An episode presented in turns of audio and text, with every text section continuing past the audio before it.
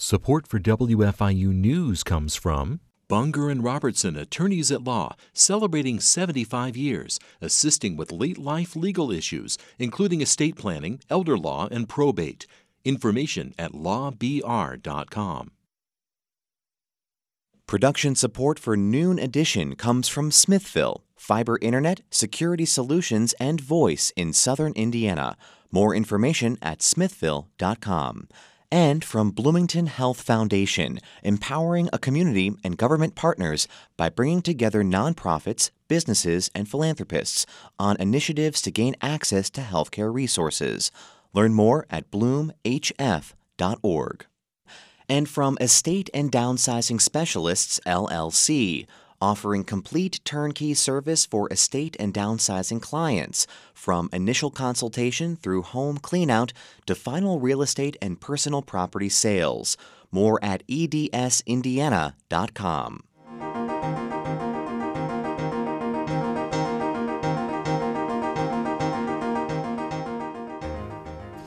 Welcome to Noon Edition on WFIU. I'm your host, Bob Zaltsberg, along with co host Sarah Whitmire. Today we're going to have our spring gardening show. We're talking with experts about the best, best ways to start and maintain your gardens, and we're going to try to answer all your questions. We have uh, two guests in the studio with us. Edward Ullman is the Purdue Extension Monroe County Extension Educator for Agriculture and Natural Resources and, and the advisor of the Monroe County Master Gardeners Association.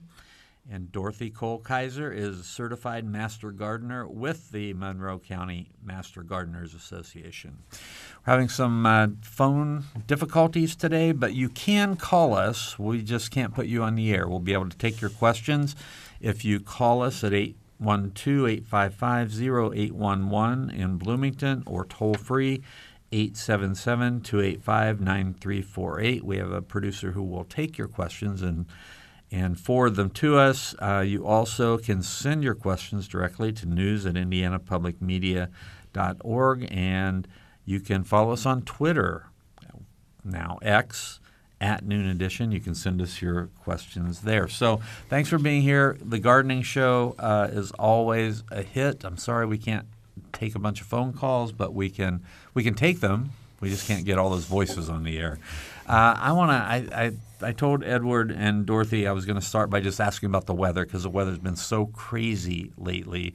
Does that ha- is that having any impact on um, the gardening situation?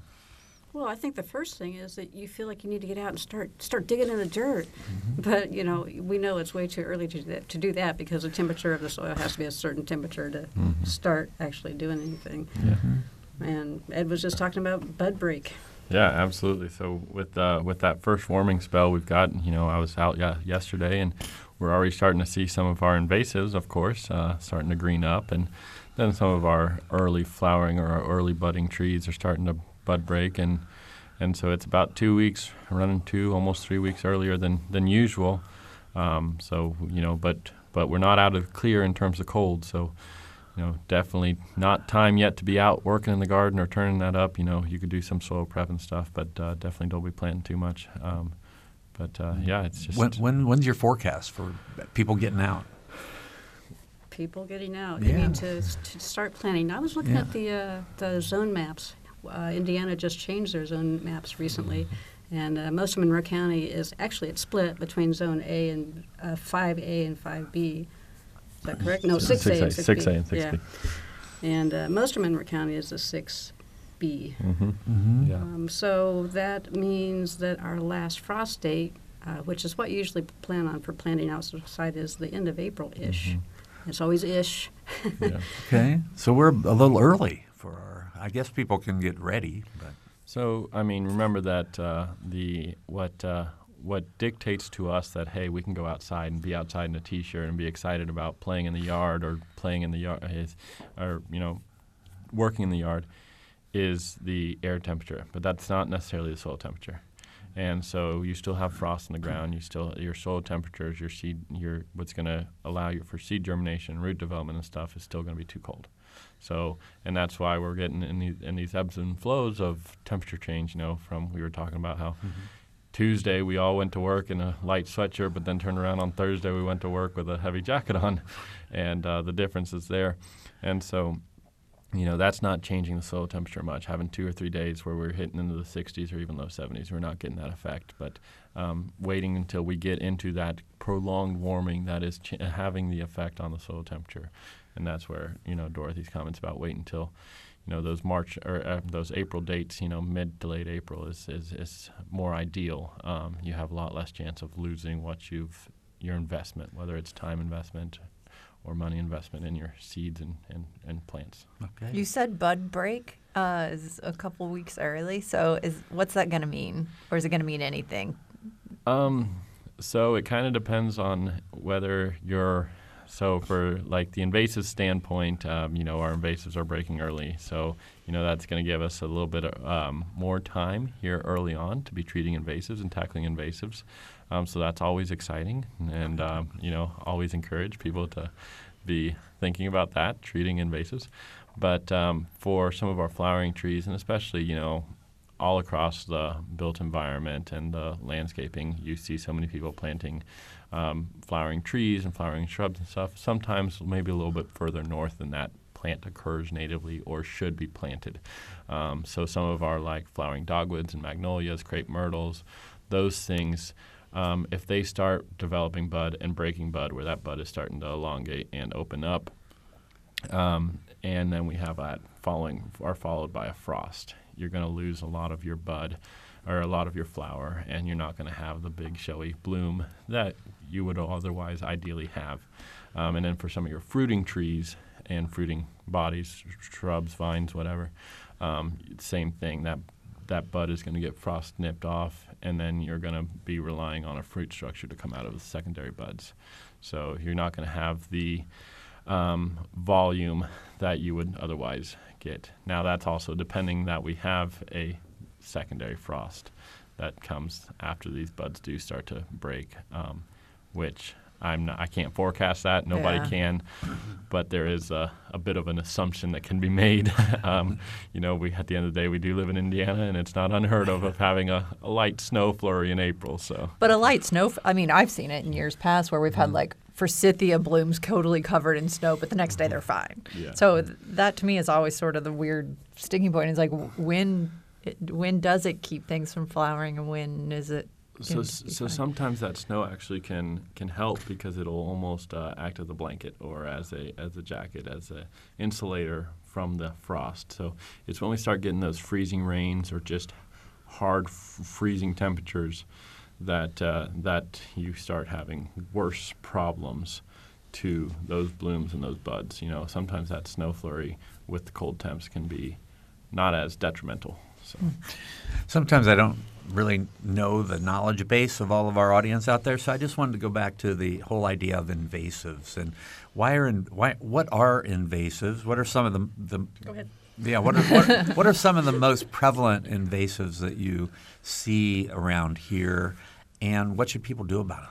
Oh man, I feel like we could spend two, three hours just on invasives. we invasives. have you done know? shows just on invasives. but uh, no, so around um, Bloomington, some of our most common invasives, um, you're going to be your like bush honeysuckle, autumn olive. Um, oh, let's see.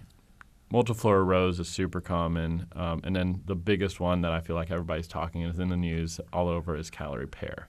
Um, you know, and those are invasive trees, shrubs, usually coming from uh, most commonly Asia because it's a similar climate, but their climate runs a little bit longer, two weeks earlier in the spring, two weeks later in the fall. Um, but uh, they've been introduced at some point, and uh, they do really good at outcompeting our natives. So that's kind of the the brief uh, summary on on what invasives are So why why is that bad? Because they're out competing our natives. but They kill uh, them? but yeah, well, they they uh, most of them can be pretty shade tolerant, but uh, the biggest thing is uh, that by getting a two week head start in the spring, like I mentioned, there's the first things are going to be greening up right now, and I've, I'm seeing it kind of across the board. But getting that head start, um, you know, you're you're basically giving that uh, 400 meter runner a 200 meter head start. He's going to win no matter what, you know. And so by having that head start gives them a big jump, but also they are more shade tolerant usually, and they can usually um, most of the ones we have can tolerate more eroded, rougher soils, and um, they're very seed heavy. They can produce a lot of seeds. I think one of the things that isn't very ad- addressed very much about invasives is, is the uh, insect populations. The native insect populations um, don't do well with the invasive species. They need the the native uh, plants in order to, to survive and thrive, and they're the ones that pollinate everything for us. It's interesting. So, Dorothy, I'm going to ask you this question first. It's a question from Chris. He sent it in to, through Nathan, our producer. I know nothing about gardening. Are there certain products that they that would be recommended that you, our panelists recommend, that I buy or not buy when first getting started? Certain products. Well, it depends on what his his passion might be, and that Right. would dictate what he would be interested in buying. So if if if he's really interested in like um, some decorative, some flowers, Some some annual flowers. So the easiest thing if you're starting to, to grow for the first time is to look for the, the things that do that you see oftentimes on the shelves, like marigolds. Oh, they're so easy. Zinnias, they're easy too. You know, the simple things, cosmos, anything like that. Um, so the more common you see them in the store, they're, they're there for a reason because they're very easy to grow. I see. Okay. So that would be, you know, what's his interest? And then go with what, what seems to be the easiest. what if grow. he's interested in vegetables? Well, then in vegetables, there are some very simple vegetables that are e- really easy to grow. And if you don't really care what you grow, um, to get just to get a good uh, good growth and say, hey, I grew this, um, like radishes. Oh my gosh, they're so easy. You throw the, throw the seed down on the ground, and poof, there they are. Mm-hmm. you know, there's a lot of really simple, easy stuff. Just mm-hmm. my big thing is, if you if you're interested, just try it. Mm-hmm. Doesn't grow? Eh, what's that? Dollar fifty for a packet of seeds? Mm-hmm. Yeah, that's not a big big waste of money. That's just you know entertainment and and experience and just get in there and dig it away. What about preparing your soil, if that's the place where we started? Um, well, uh, time of year, um, don't go too early. Um, around here, there's a lot of clay, and I think if you get in there too early and you start messing with the clay, you turn it into brick. Basically, you work the clay when it's too too wet, and it just dries out, and it's just a big clod of brick. So you have to pay attention to the moisture level and the and what is in there. Amendments, amendments, always amendments. hmm Amendments, what do you Um, mean? well, uh, what would you recommend, Edward? So, you know, amendments would be anything that you're adding to the soil to um, make it more productive. Um, so, around here we have a couple different um, retailers that sell compost material or fertilizers, things like that. Um, it's kind of um, dependent on where you're growing to. You know, if you're uh, if you're trying to put in a garden in your yard on, you know, open soil, that's going to be a little more um, questionable about how much amendment you can add because of not necessarily just financially, but the amount of area you can work. Or when you're adding in amendments to a pot that's you know six foot by six foot long by three foot long and only about two feet deep, you know you you you can work that a lot easier and you can stir that in a lot more. But uh, but yeah, amendments are just what you're adding to the soil to make it more fertile, more productive. So. How do you figure out? I don't know if you want to label them as good or bad, but one, you know, some fertilizers can be really not so good for the environment. So, what do you recommend? So first and foremost, I think the automatic uh, the automatic starting point on something like that would be a soil test.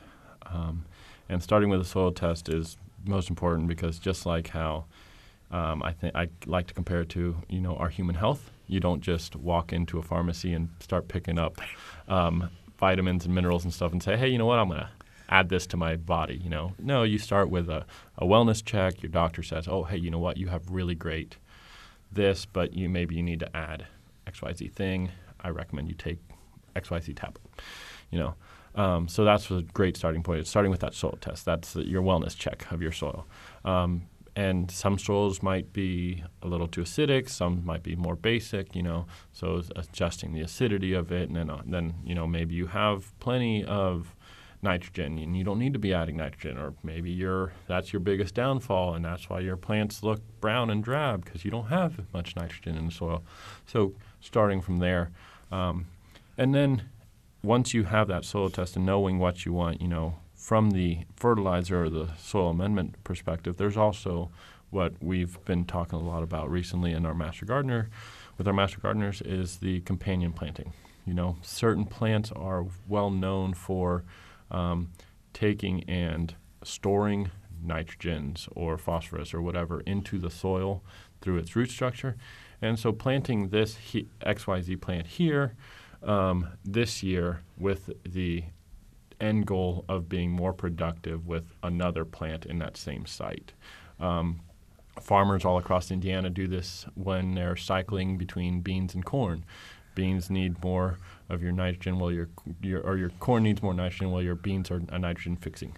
So by alternating back and forth, that's how they're kind of helping stimulate that, not having to put as much of an investment into the fertilizer, and you're also not adding that fertilizer into the ecosystem. So. We have a question from Mike. Uh, Mike asks, "How do you treat invasive? uh, Is it celandine plants? Celandine. Celandine. Ooh, um, I have not treated celandine myself, but um, MC Iris, if anybody's familiar, I know that Ellen Jacquart has been on the radio before with MC Iris, but MC Iris is our Monroe County. Oh shoot, I'm gonna. Yeah, I, forget the uh, acronym. Monroe County Invasives Reduce. I forget. I don't know. I don't want to butcher. Sarah, it. I- Sarah, look it up. Monroe County identify and reduce invasive species. There it is. There you go. I follow him on Facebook. Okay. yeah, Ellen's gonna be mad at me now that I've just butchered that, but Oh, it Um, looks pretty. We have a picture of it. Yeah. Our radio audience can't see it. yeah, I I uh, I honestly do not know right offhand, but uh, reaching out to MC Iris would be a great uh, great option for getting the best treatment for, and they have some different.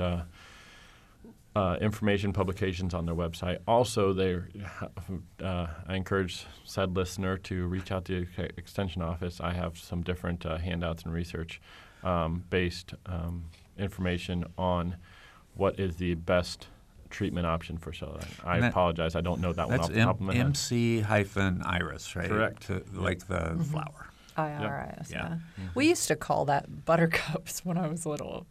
Oh, I've never Those heard of pictures, yeah. Okay. I don't know. I don't know. We thought it was pretty when we were little. Here's another question that's come in from Jim. It's actually four questions, uh, but I'm going to start with this. Is, no, it's actually a, a statement and three questions. My boxwoods are stressed. That's the statement. What could be the cause? What can be done about it? And what should I replace them with? I think the first thing would to, to look at is the fact that, we had a very dry, dry summer last summer, and just by them being dry going into the fall season, probably has put them under immense stress.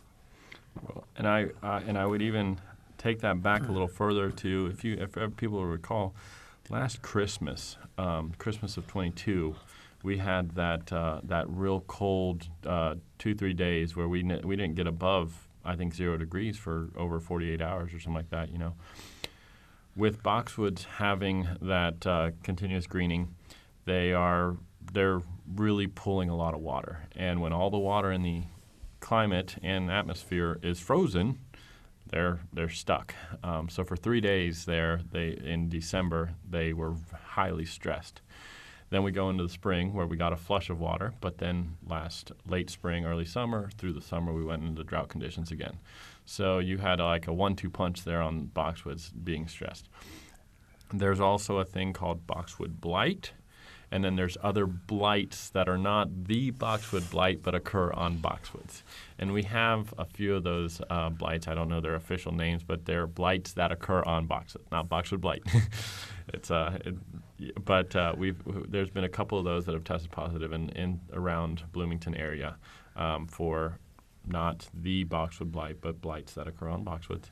And uh, so you have a plant that is already very stressed from its just conditions, just growing conditions, the winter and the summer, adding in blight conditions. And throughout countywide, we're experiencing a lot of that. So I'm so glad Jim asked this question because at first I thought it was my boxwoods because we live out in the in the country and the only thing the deer won't eat are boxwoods. So we have a whole lot of them. And so now it looks ridiculous because they all look like they're dying. Um, so I've been pleased to see that it's throughout town. But then if you have one that is particularly bad, I mean, to Jim's question, should you get rid of it? Or are they going to come out of this? Is there something you can do to help them Yeah. be less stressed? Um, it kind of depends on how dedicated you are to that particular shrub. I had a I had a client interaction last uh, fall where she was she loved these shrub these uh, this line of hedge because her late husband had planted them and she wanted nothing but to save them. And I told her that maybe with some good intensive pruning and intensive maintenance that you know nothing is ever guaranteed. You know but that she might have a better chance. But um, if you're like, I don't want it to look rough for the next year or two, and you, especially if it's a younger planting and it's not like an absolute key feature of your yard, I've kind of been hedging towards more the replacement route. Really? So um, it's it's all depends on also how how stressed does the plant look. You know, is it just a little bit of brown spotting here and there that you can prune that out, get rid of the the stuff you're you're pruning out, remove it off site so that you're not harboring the the, the pests, um, and you know keep dedicated to that shrub. Then you know keep it. But if you're not absolutely in love with it, I, I encourage people to replace it. You know, and partly is because, like you said, we have boxwoods all around town. And we've kind of created in the urban environment a boxwood monoculture in a sense. So it was almost um, bound to happen uh, when you have that much boxwood uh, in in the area, and everybody has one in their yard.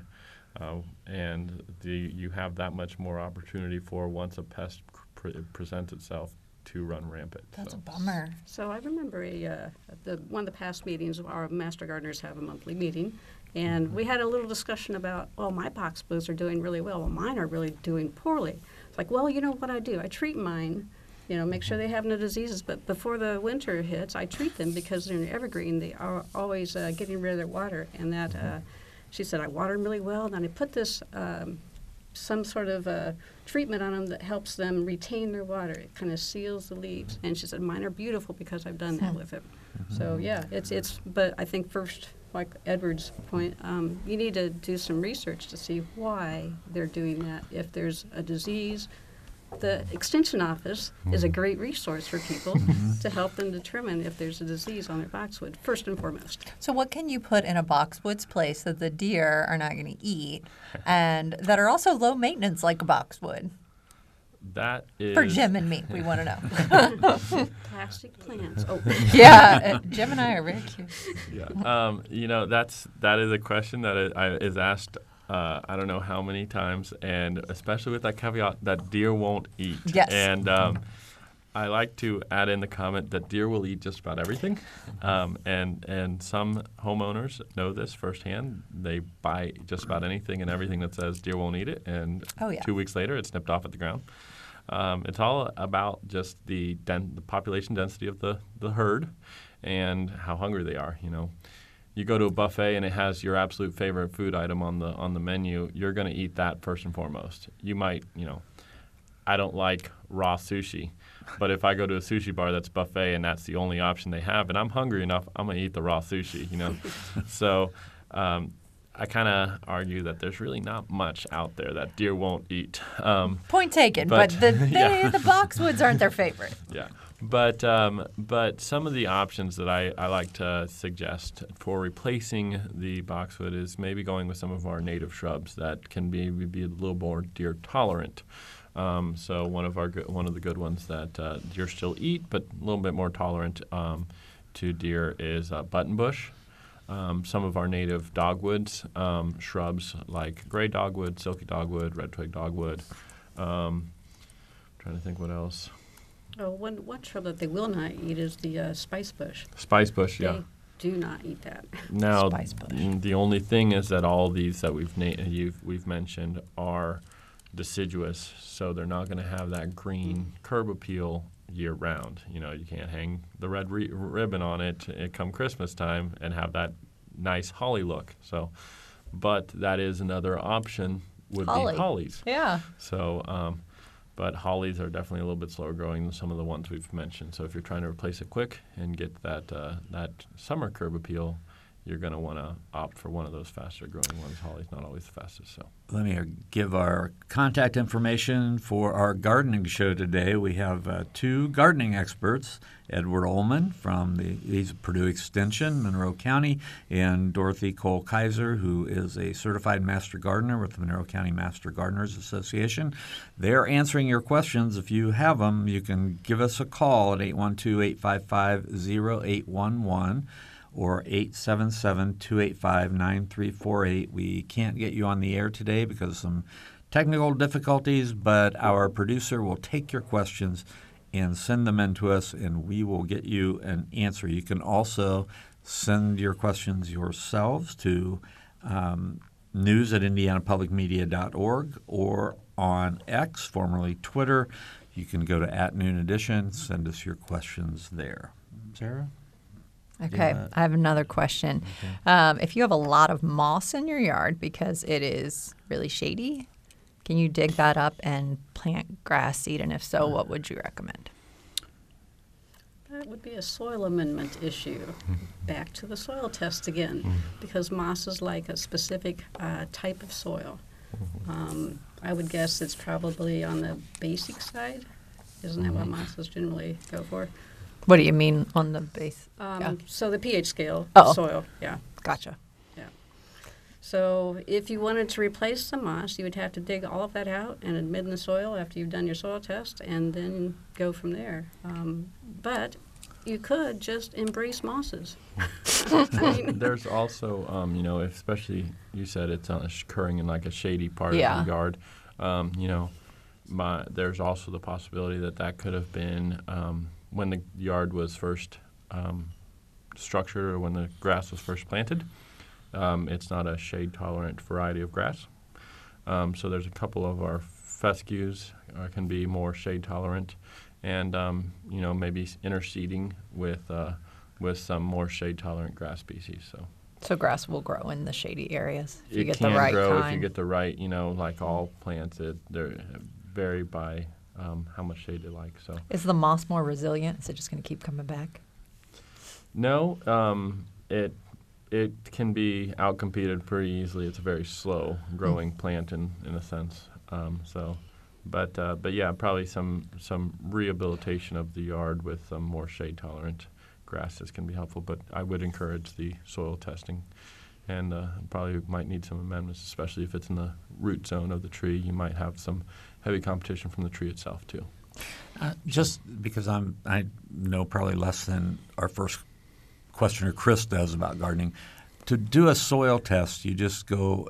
Are they? Do you do a soil test? You you go to a, a a place that sells soil tests and do one? How, how, do you do a soil test? I feel like they're laughing at you. I know. No, no, no, no, no. We're not laughing. They're smiling. No, we are not laughing. Literally, as we were walking into uh, into the building, this we were, Dorothy and I were having a conversation about soil testing and um, how it's not a really that complex of a of an event but also you you do want to be conscientious about how you're doing it, um, so you're getting accurate results. So. Um, we have at the extension office we have a soil borer or a soil test sampler that we, we lend out um, no charge you know just sign a couple of papers and then bring it back when you're done and that can help but basically it's like a, a, large diameter straw that you push down into the soil and then you pull out it comes full of soil and then you clean it out and into a paper bag and then uh, you sub- send in your sample.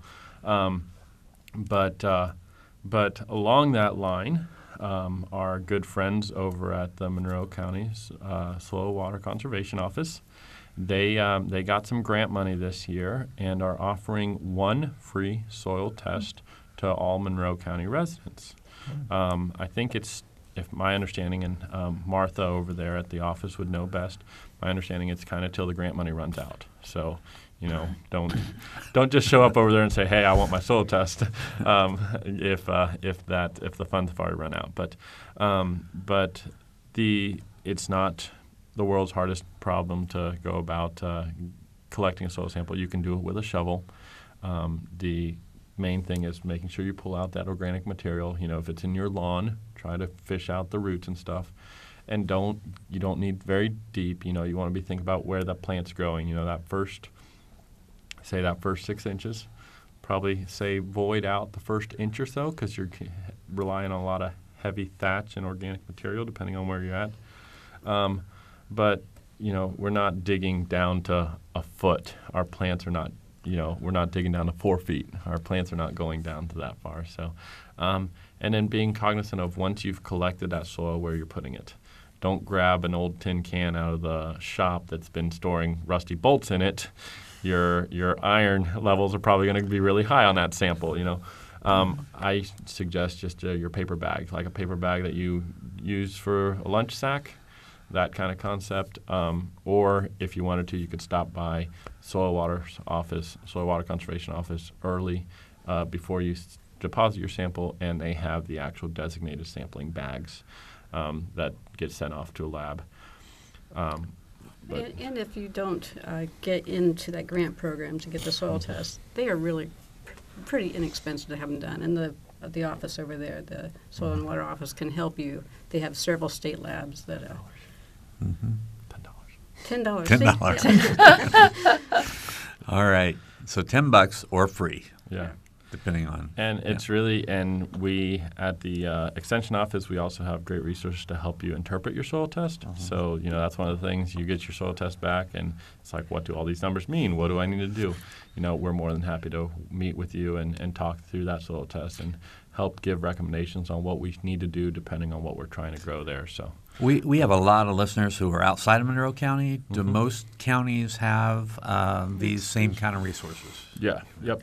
Every every every county in Indiana, all 92 counties have an extension office, and um, a good majority of them have an agriculture natural resource extension educator that can help um, understand soil tests and stuff, and is a great resource to reach out. You know, here in Monroe County, our soil water conservation is where we go for our soil testing. But other counties, they run through the extension office or USDA office, or maybe there's a co-op or something. So we're starting with the extension office. I highly suggest there to, and they'll they'll know exactly what's best for your particular county. I wonder if kids still learn that in school. Did you learn? Oh, I learned it in school, soil. But I grew up in a rural area. Is that a thing that they teach that? I'd be surprised. Uh, you know, I think that like I learned it in school as well. Did you? Okay. Because I was on the soil judging team, and so was I. So I feel like it kind of depends on what uh, what your involvements are. I don't think it's commonly covered in like your biology 101 freshman Yeah. year of high school. So I grew, I grew up in a small Indiana community too, and I went back to the school for a program recently, and they talked about how strong their ag program was. So I would sus- suspect a lot Yeah. of a lot of communities probably are doing Do more of that. soil now. te- yeah, that was always a, a basic thing that we learned. So anyway, I have another question that's come in. What's the Monroe County Master Gardener Program? And do you have uh, community events for gardeners who are just looking to get started? Oh, do we have a community event coming up? We have a garden fair that's coming up at the uh, April 13th, Saturday, April 13th, is our big uh, garden fair event that the Monroe County Master Gardeners have uh, hosted for several years now. Um, at the event, we're going to have so many people, so much information available to anybody uh, at all levels of gardening, um, invasives, uh, um, beginners, vendors of our own food brought on by our own master gardeners, and we'll have houseplants for sale. And Edward will be the, giving his uh, wisdom out to whoever would like to hear them. Um, yeah. So, and uh, he also, Edward also hosts a master gardener program classes once a year, generally speaking, um, to become a certified master gardener. How, how do you, what goes into that program to become a certified master gardener? What what do you have to do, Dorothy? I had to take classes. This was uh, okay. Do I, did I go that far back? Fifteen plus years ago is when I took my first round of classes. Um, and then you have to commit to become a master gardener. You have to commit to doing a certain amount of uh, educational work in the community and volunteer work, and then self-education as well. Um, Ed can probably, Edward can probably fill in a little bit more Yeah. about uh, what else is needed for that. Yeah, so it, it starts with uh, just being involved in class. So the Master Gardener class. Here in Monroe County, I teach it uh, once a year in the spring, but in other counties, it, the educator might teach at different times of the year. Um, and then there's always the state level class that uh, is taught via Zoom. Um, but uh, it's you know you can find that on Purdue Extension Master Gardener's website.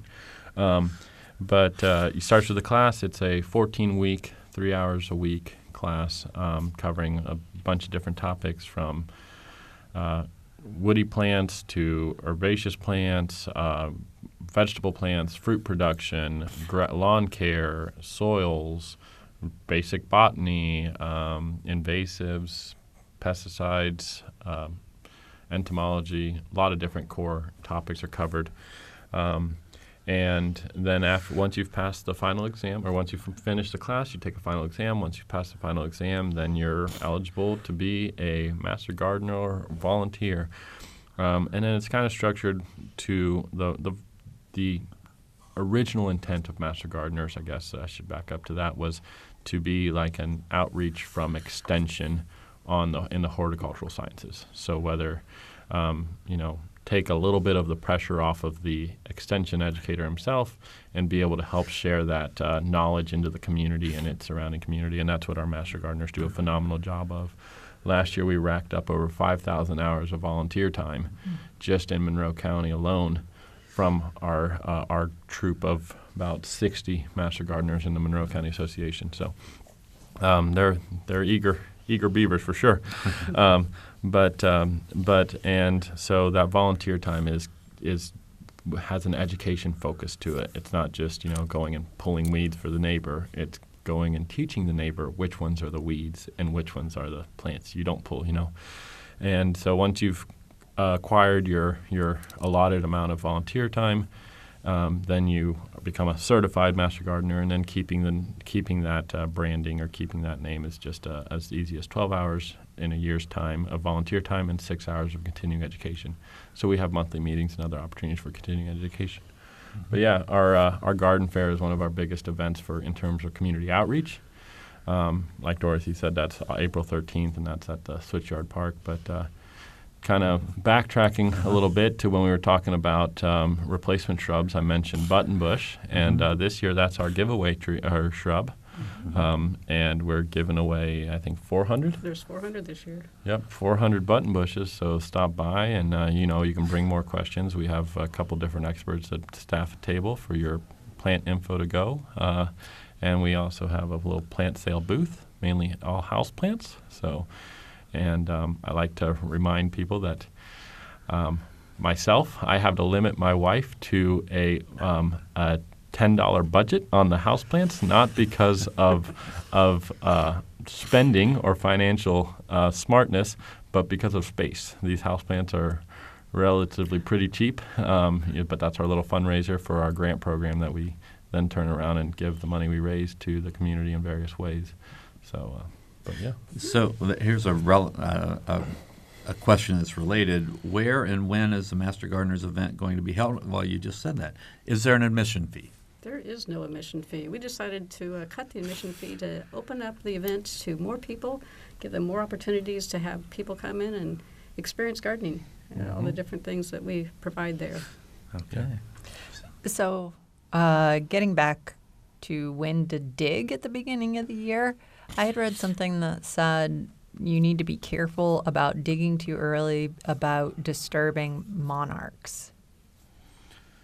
So Help me with that, and how would I know that there were monarchs? So monarchs do not overwinter in Indiana. That, so yeah. that wouldn't be a thing here. So our, our native pollinators, I wouldn't really lean that, and I, I have to be honest. Entomology is probably my, my, my downfall. I'm more of a tree plant guy, but. Um, but our native pollinators, and whether butterflies, bees, whatever, they don't really winter in the soil per se. They uh, they're more wintering in the um, the leaf litter. Leaf litter and yeah, dead that's plant what I'd material. read. Yeah, dead plant material. So once you've gotten up past the, the warming temperatures and your bugs are moving and stuff, you know, as long as you're ambient temperature is warm enough, they're going to be moving. They're not a soil temperature. So if you're to the point where your soil temperatures are warm enough for you to be uh, planting and digging and stuff, you've kind of worked well past the point of being worried about your native pollinator insects and stuff in the, the plant material. So. Another quick question about the Master Gardener program. Are there fees to take for the program, and how much are they? The fees for the class. Yeah. So You- yeah, we do have fees for the class, and it kind of varies uh, year to year, but and educator to educator. Um, so um, certain different educators run their program a little bit cheaper or a little bit more expensive, depending on their site and where they're needing, you know, what it's taking. But I would say that it runs on average about 200 bucks, Okay. plus or minus 20. Um, And then the master And- gardeners themselves have a, an annual fee. Yeah, to join an, uh, your local association, Right. it's it's an annual fee, and I think ours, Ours is is 10? 15 15? now, yeah. Yeah, 15. Yeah. That- yeah. Inflation, we had to go up from 10. you know. That, that- that question was from Barbara. Previous question was from Valerie. We have a question from Thomas. What is the best grow light for growing indoor plants? You know, that might be a good question to ask our uh, our plant person at our garden fair coming up in spring. Yeah. So one of our plant experts is going to be at the garden fair. Her name's Terry, and uh, Terry is one of our houseplant experts. She, She's she a guru on the plants. yeah, when it comes plants. to houseplants, Yeah. she has over a thousand houseplants in her home herself. Um, and that you know might sound a little crazy, but she is awesome. She is not Yes. crazy; she's awesome. so um, anything indoor related, Terry is the expert on that.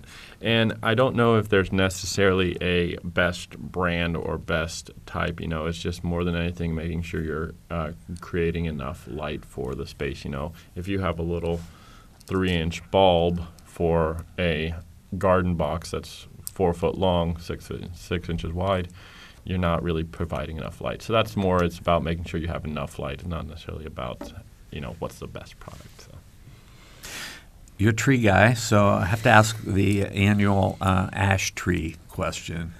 you know, I, I was I'm one of those people that had to have a bunch of ash trees cut from my yard. Is it still a big problem in Monroe County?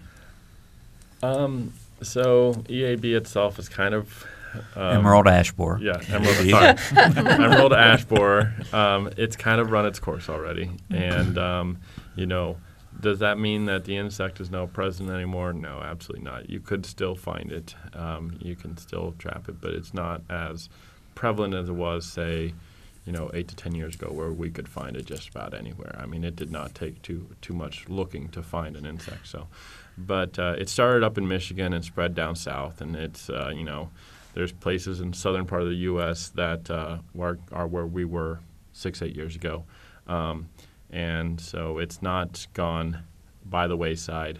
But in terms of the damage, unless you have a tree that was able to sustain itself through and is now dying or due to sustained stress, um, you're kind of we've kind of limited to, to damage. But now we have young trees and doing uh, root drench treatments to try to sustain our younger population that was went unscathed.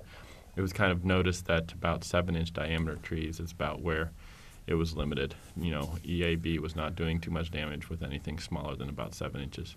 So we have those younger trees that went unscathed when the first wave, and now they're starting to grow into the size class where they're putting out a larger hormonal signal where they might be attacked more aggressively um, and doing treatments to keep those alive. But otherwise, there's not much we can do for the more mature ones that are already gone from the landscape. So. So you're you're suggesting treatments for the bigger ones? I'm asking because we've got a bunch of those young ones that Yeah. have survived the first round. Yeah, um, and it's one of those things though that once you start a treatment, you're gonna have to stay with the treatment. So you know, it's it's not just uh, you know, hey, I, I.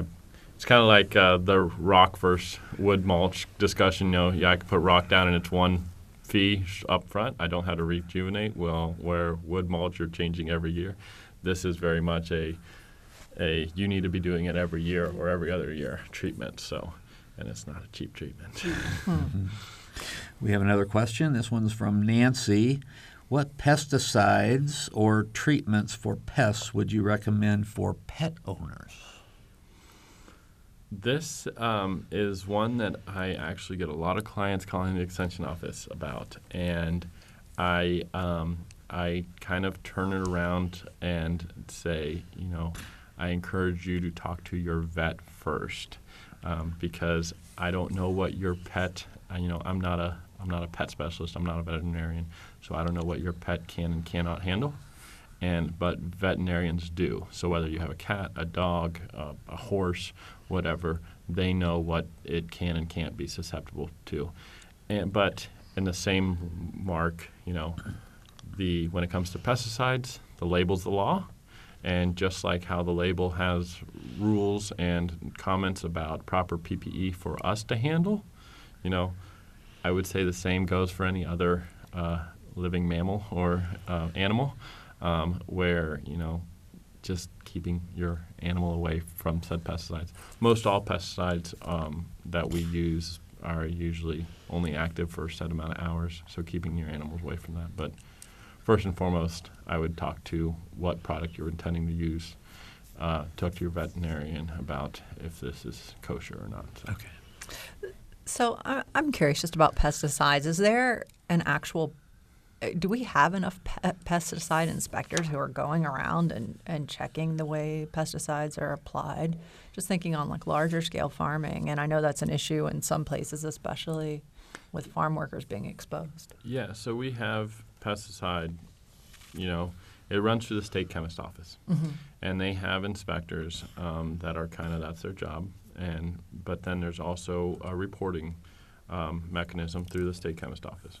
So if you um, suspect foul play or you suspect something to have been done improperly, you know, that's where you can go to the state chemist office and submit a report, and then they will reach out with follow-up questions or start an investigation, depending on how serious the the, the commentary is. You know, um, but yeah, there are there are people that that is their job, just like how we have you know police officers and you know conservation officers. There are people that that's their job as um, you know pesticide kind of the governing body on that. so. Dorothy, I'm going to ask you what, what what are your plans for gardening this summer? Oh, well, Ed and I were, we were we were just talking about it on the way in also. um, my daughter's getting married this fall, Oh. and she asked that I provide the flowers for the wedding. So that's my focus for this year, is to grow all these flowers that she would like for her wedding. Okay. Um, yeah, What's her favorite? sunflowers. Okay. Oh, that'll be fun. It will be fun. I'm looking forward to it. Our place is going to look spectacular. How are you going to keep the birds from going after your sunflowers? It's fine. They can have them. I don't care. there's, there's just going to be so many of them. I'm, I'm guessing. I have like six different types of sunflowers. it's going to be a, a hilltop full of sunflowers. So you can share a few with the Oh, birds. absolutely. Yeah. We're supposed to be getting some cicadas. Yeah. What's yeah? I'm give sorry, us I an- had to ask. Give us an update. okay, this is I've, another one that I've received a lot of questions about this year, and um, this is kind of a situation where it was um, uh, a lack of proper marketing or um, lack of proper news uh, news research. So not calling out anybody that's a news anchor, but you know, but so there are two broods of cicadas that are occurring. Brood X or Brood 10, right? Was one No, of them. that was that, was, the, one brood that we had back Yeah, in okay, 2021. I remember yeah, that one. Yeah, it's uh oh my gosh, the numbers I can't remember the numbers because they're they're they're numbered by broods, but that does not it, it, the number that the brood is is not the same number as the frequency. So I believe it's like brood 13 that occurs on a 19 year cycle and brood like 16. I don't remember the numbers, but anyhow, there are two broods that are coming out at the same time in Illinois and um, there's a large band of where these two broods overlap. And so Central Illinois is going to have kind of similar to what we experienced in 2021, where it's going to be an overabundance of cicadas. But that those both of those broods come over to a little bit of um, the Indiana line, kind of along the river there. Say you know uh, Vigo County, Vermilion County, maybe a little bit of um, oh, what's is that Clay County? That's out past Greene County on the state line. You know, a little bit of the state line there, but not going to be hitting central Indiana like it is central Illinois. In our part of Indiana, Bloomington, and especially out towards Columbus, anything south of Indy, you know, that area, we have our annual cicada that we see every year, and that's really the only cicada we're going to be seeing. So we're still going to see some cicadas. It's not. I'm not saying that. Oh, we're not seeing cicadas, but we are not going to be anywhere near, far from, the summer of 2021 when we had cicadas out the wazoo. So, Thank goodness for But that. if you're in Illinois and it looks like Missouri, yeah, a little bit of Missouri, but for Then the, you're gonna get the, hit the pretty heavy the heavy overlap of the two broods is in central Illinois. So, yeah. so Okay. if there's listeners from central Illinois, I can't. I'm sorry, I can't help you. But so were you on the last cicada show we did when someone when we did the cicada show before uh, Brood 10 or whatever someone Brood, said yeah. they're going to be so bad it's going to look like the ground was moving. So I was pretty excited cuz that's a lot of cicadas and but I didn't see the like I didn't see that many. It kind of depended on where you were, parts of the state, um, because so I, I was not on that show, but um, that uh, that spring I planted a lot of trees. Um, I was working with, for, with the state division of forestry, and we probably put close to fifty thousand trees in the ground. And some of our tree plantings the following year looked terrible because of all the cicada damage. Other tree plantings looked eh. Um, so it all depended on where you were. You know, there were some campgrounds that were on various public parks and stuff that were reporting that ground Okay, moving yeah. look, and uh, you know where the tree stem would just be covered, you could just pick them off one at a time. And other places where you'd see maybe a dozen or two on a tree stem. So Only got one minute to go. I, Edward, I want to give you an opportunity to just talk about the uh, forestry in Indiana. What's the tree canopy like in the state? Is it holding firm? Is it growing better? Are we have starting to dwindle a little bit? no, we're still very much in the f- upward direction. So you know, we, we hit our all-time low, say uh, late 1800s, early 1900s, 1920s, in there, uh, where we really started aggressively re reforesting, and we every year we are still in the growing direction. Um, now, sadly, we are aging out to being an overmature canopy, um, and we don't. Or what we're really missing is the young forest component, and uh, so that's where some proper harvesting techniques, shelterwood harvest and stuff like that can encourage that young forest habitat and create getting that mosaic back on the landscape. But otherwise, no, we're still in the upward direction. Okay, thank you for that. We are out of time. I want to thank Edward Ullman and Dorothy Cole Kaiser for being here and being our gardening experts today. Uh, for my co host, Sara Wittmeyer, she's another gardening expert. Engineer Mike Pashkash and our producer Nathan Moore. I'm Bob Zaltsberg. Thanks for listening to Noon Edition.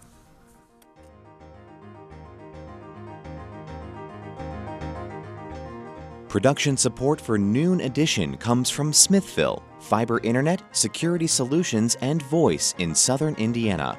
More information at smithville.com.